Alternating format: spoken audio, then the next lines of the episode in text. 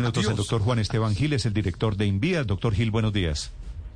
Muy buenos días, un saludo muy especial para todos. ¿En cuánto quedan los peajes, doctor Gil? Los peajes a cargo del Invías son 35 peajes. De hecho, los que ustedes comentaron ahorita en, en, la conversación previa, ninguno de esos peajes están a cargo del Invías. Los peajes del Invías subieron el IPC el 5.62% y los peajes del Invías, recordemos que son los más económicos en las vías nacionales, son del orden de, estaban en 8.800 pesos aproximadamente, quedaron en, del orden de 9.200 ¿Y los en otros, promedio para automóviles. Los peajes eh, que paga Grosso, por ejemplo, o que no paga cuando se va por su hacha, esos, esos están a como a 13 mil casi, ¿no? Eh, Esos peajes no, no son del Instituto Nacional de Vías, esos peajes son de la concesión departamental que hace parte de, de una concesión que la maneja la gobernación de Cundinamarca y el que sale por Chusacá y hacia, hacia Girardot son de la Agencia Nacional de Infraestructura. La vía que va por ¿Y esos, y esos peajes concesionados suben cuánto, doctor Gil? No, no tengo conocimiento porque eso lo maneja la Agencia Nacional de Pero Infraestructura. no todos Solo los conozco peajes, no todos los peajes suben a la inflación. Al IPC, al IPC 5.62, los que tiene el Instituto Nacional de Sí, Vías. el que IPC es la inflación. doctor Gil, Sí. ¿hay unos peajes que Sí, suben más que la inflación? En el Invías no, en el Invías ninguno. Pero de los otros de las concesiones sí. Ajá. Creo que creo que no y no tengo conocimiento al detalle del tema. Mejor dicho, con el Invías y con todos los temas que tengo adelantando desde la obra pública, eh, eh, realmente eh, no tengo claridad frente a lo que sucede en los otros proyectos. Entre otras cosas, su respuesta me permite decir, ese es el desorden que hay con el tema de los peajes, que unos dependen de Invías, otro de la agencia de vías, otros son concesionados, dependen de los departamentos, y entonces aquí cada cual hace el contrato según su acomodo. Doctor Gil, ya que lo tengo en la línea, quisiera preguntarle por las denuncias muy graves que hizo el ex vicepresidente Vargas Lleras este fin de semana en la columna del tiempo. Todo eso sobre el plazo hasta el año 2030, sobre la inocuidad de las obras, ¿es cierto? No, no, ya lo he aclarado y eh, de hecho estoy preparando ya un documento para hacerlo público de cada uno de los proyectos que aparecen. El, vicepresidente, el doctor Germán Vargas, está hablando acerca del programa de vías para legalidad, eh, dando información imprecisa en cuanto a la longitud, en cuanto a los plazos y descalificando una figura que como son las vigencias futuras que se que digamos el gobierno anterior las utilizó para el programa de cuarta generación de concesiones en donde comprometió más de 35 billones de pesos en vigencias futuras a 20 y 30 años.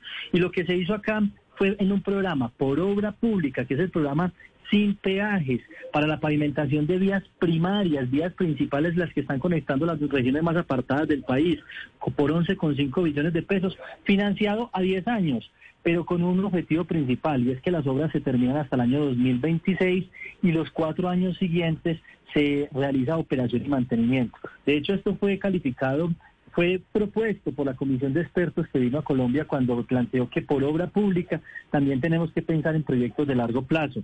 Se definió así en el Plan Maestro de Transporte Intermodal. El mismo gremio, la Cámara Colombiana de Infraestructura, en su último congreso eh, calificó de una experiencia exitosa al garantizar que tengamos proyectos de largo plazo como eh, en- para vigencias futuras, que son esos sueños históricos que tenían las diferentes regiones del país. Es que son más de 2.000 kilómetros de vías primarias, no es un reparcheo, son las vías primarias que conectan las regiones más apartadas del país, al Chocó, Arauca, al Alta Guajira, Nariño, Putumayo y Caquetá. Son esas regiones en donde en gobiernos anteriores tuvieron la oportunidad de haber invertido en esas vías y nunca lo hicieron. Entonces el presidente Iván Duque, generando equidad en esas regiones más apartadas del país, fue que definió para generar esa competitividad, un programa en el que garanticemos la terminación total de esos tramos y de esos corredores, en donde esos proyectos se vuelven esa prioridad para las regiones. Hoy estamos generando más de 105 mil empleos, hoy están en plena Sí. ejecución avanzando pavimentación. Y las metas que ahí plantearon eh, el, el doctor Germán Vargas en su columna son datos imprecisos en cada uno de los Sí. proyectos que él mencionó. Uno, uno de los ejemplos, doctor Gil, que explica el ex vicepresidente Germán Vargas Lleras en su columna es la vía entre San Francisco y Mocoa en Putumayo. Dice que se contrataron 13 kilómetros y en, en el tramo 1 y en el tramo 3, en el tramo 2 13 kilómetros y en el tramo 3 12,5 kilómetros. Y se pregunta, ¿Cómo es posible que tan solo 25 kilómetros de se construirán en ocho años y todavía falte el 67%? ¿Eso es, eso, ¿Eso es así? ¿Eso ha pasado? Este es uno de los proyectos más importantes que tenemos en ese programa, que es la conexión del suroccidente del país, entre Nariño y Putumayo, a través de la variante una San Francisco Mocoa, que es una vía totalmente nueva. La longitud total de la vía es de 45 kilómetros. Y la vía inició, la dejó adjudicada el presidente Álvaro Uribe en el año 2010, y durante los ocho años del gobierno del presidente Santos se hicieron 17 kilómetros, pero lo peor es que la obra quedó abandonada, quedó, no los, los 17 kilómetros no se terminaron en su totalidad y no busca financiación para, para garantizar la terminación de la obra.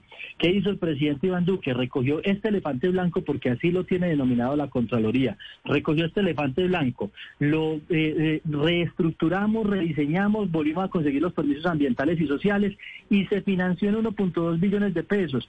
¿Qué, dice la ejecución de la obra? Y es que como es una vía totalmente nueva de origen a destino, entonces uno entra solamente por los dos extremos, no puede generar frentes de avance intermedios. Y por ello es que la ejecución de la obra va hasta el año 2030. ¿Qué quiere decir esto? Que entre, en estos ocho años que quedan se van a ejecutar 25 kilómetros y en los ocho años anteriores se ejecutaron 17, pero aquí lo que se está garantizando es la financiación total del proyecto. Entonces, no es como él lo plantea, que solamente el 67%, no, aquí se va a hacer la totalidad de la obra y está totalmente financiada y ya está en ejecución, de hecho. Entonces, esos son los datos que definitivamente hay que corregir o hay que precisar en cada uno de los que eh, planteó eh, el doctor Vargas en, en la columna este fin de semana. ¿Y usted le va a enviar documento, doctor Gil? Voy a hacerlo público. Estoy en este momento organizando un documento donde públicamente a cada uno de los corredores, por ejemplo, la Lejía Saravena, él decía que 47 kilómetros se contrataron de los 150 y no es real. Aquí hay que ver que los contratos tienen plazos y, tienen alcances definidos. Eh, las obras van hasta el año 2026 y los cuatro años restantes son para operación y mantenimiento. Es muy importante precisar eso. Y él cuestiona la vigencia futura, pero cuando, eh, cuando él, él lideraba el sector transporte, utilizó vigencias futuras para las vías que son concesionadas, para las vías que son con peaje. Y estas vías de acá que eh, mencionamos en este programa son vías que primero son las regiones más apartadas del país y segundo es sin peaje. O sea, no estamos generándole peajes a ninguno de estos corredores si se hace todo con recursos públicos. Eh, y esto es generar equidad en las zonas más apartadas y que menos desarrollo tienen en el país. Es el director de Invía respondiendo al aumento en los precios de peajes y a las denuncias que hace el vicepresidente Germán Vargas. Son las 9.34 minutos. Gracias por acompañarnos esta mañana, doctor Gil. Muchas gracias, un feliz día.